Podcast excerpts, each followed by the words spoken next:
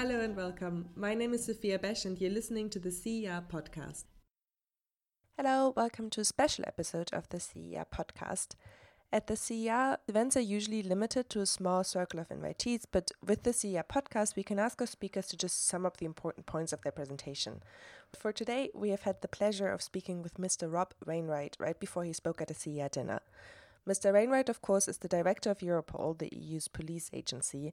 He has been in office since 2009, and under his leadership, Europol has really become a fully fledged EU agency and a hub of European cooperation on counterterrorism and migration.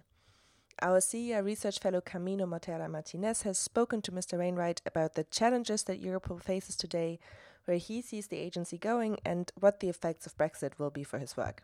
Enjoy. Mr. Wainwright, uh, thank you very much for being here with us. We are living interesting times. We have Trump, we have Brexit, we have populism.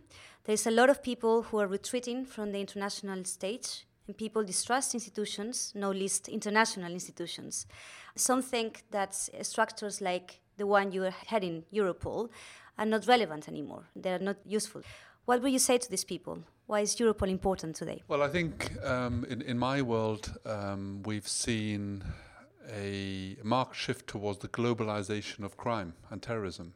You know, the very nature of the terrorist threat in Europe right now is defined by the way in which it operates across multiple borders, the way in which it uses cyberspace, undoubtedly, uh, to support the activities of the groups involved.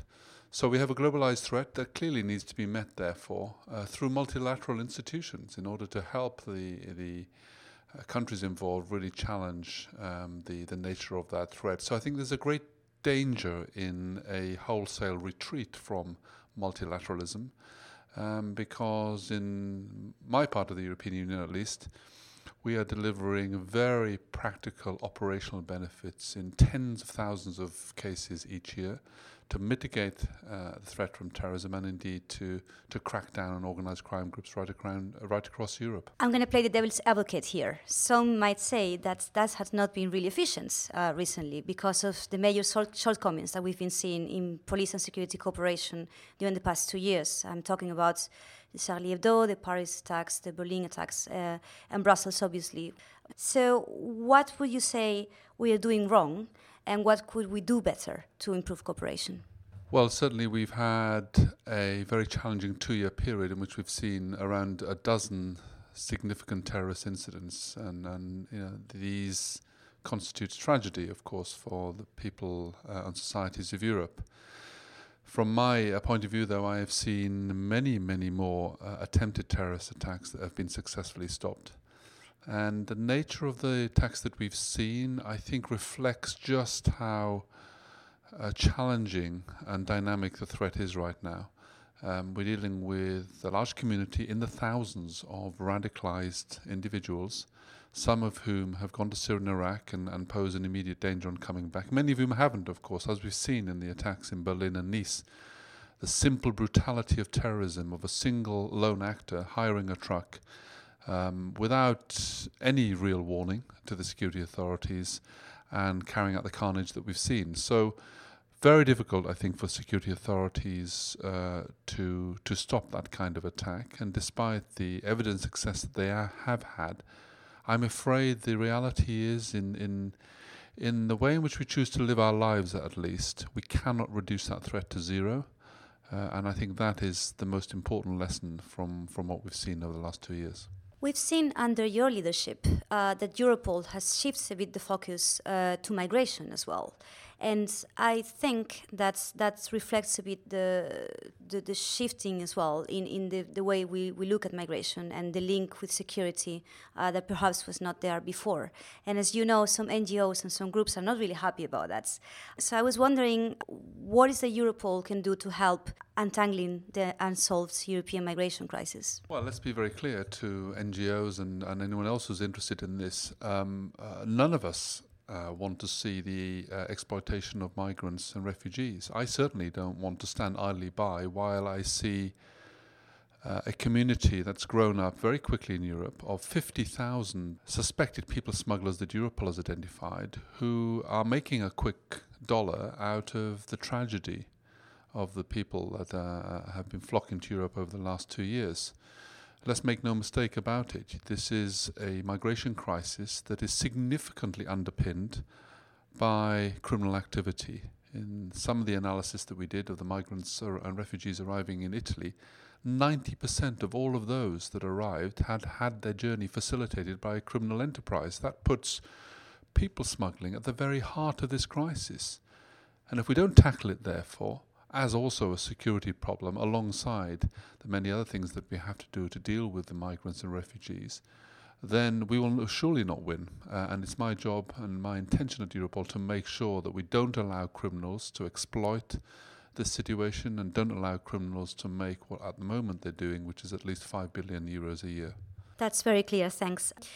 Let's move a little, a little bit um, towards Brexit. I know it's complicated, but um, Theresa May said last week in her Lancaster speech that she wants the UK to remain closely uh, involved in European security and police cooperation. And I was wondering, from your point of view, uh, whether that's actually possible, and if so, which which kind of models are you envisaging for the UK to have? Well, whether or not it's possible, of course, is is subject to negotiations that will soon follow. Uh, I will not be party to those. Uh, thankfully, in many respects, um, it will be the job of the British government, of course, and political leaders in, in Europe. I'm advising both parties, however, that security should be uh, a priority uh, for for those negotiations. Um, I reflect on the fact, of course, that the terrorist threat that we face in Europe and some very serious criminal and cyber related threats operate in a way which clearly demand the closest possible cooperation, the most concerted effort across our borders and between our communities right, right across Europe. And indeed, at Europol, that's exactly what we manage to do right now. We are running a security program which integrates also very many countries from outside the European Union, those on our doorstep, like Switzerland and Norway, and those major players who can contribute to uh, security uh, work in Europe, which includes the United States. Now, from that perspective, I hope and perhaps expect the United Kingdom will therefore remain uh, an active, uh, indeed a leading member still uh, in the uh, security community of, of Europe. The modalities of, of Britain's involvement will change inevitably uh, once it no longer is a member of the European Union. And you know the nature of those modalities and just what impact it will have remains to be seen. Um, but I hope that security is treated with the priority that it that it deserves in light of the uh, security threats that we face right now. Let's hope so. Finally, let's look ahead.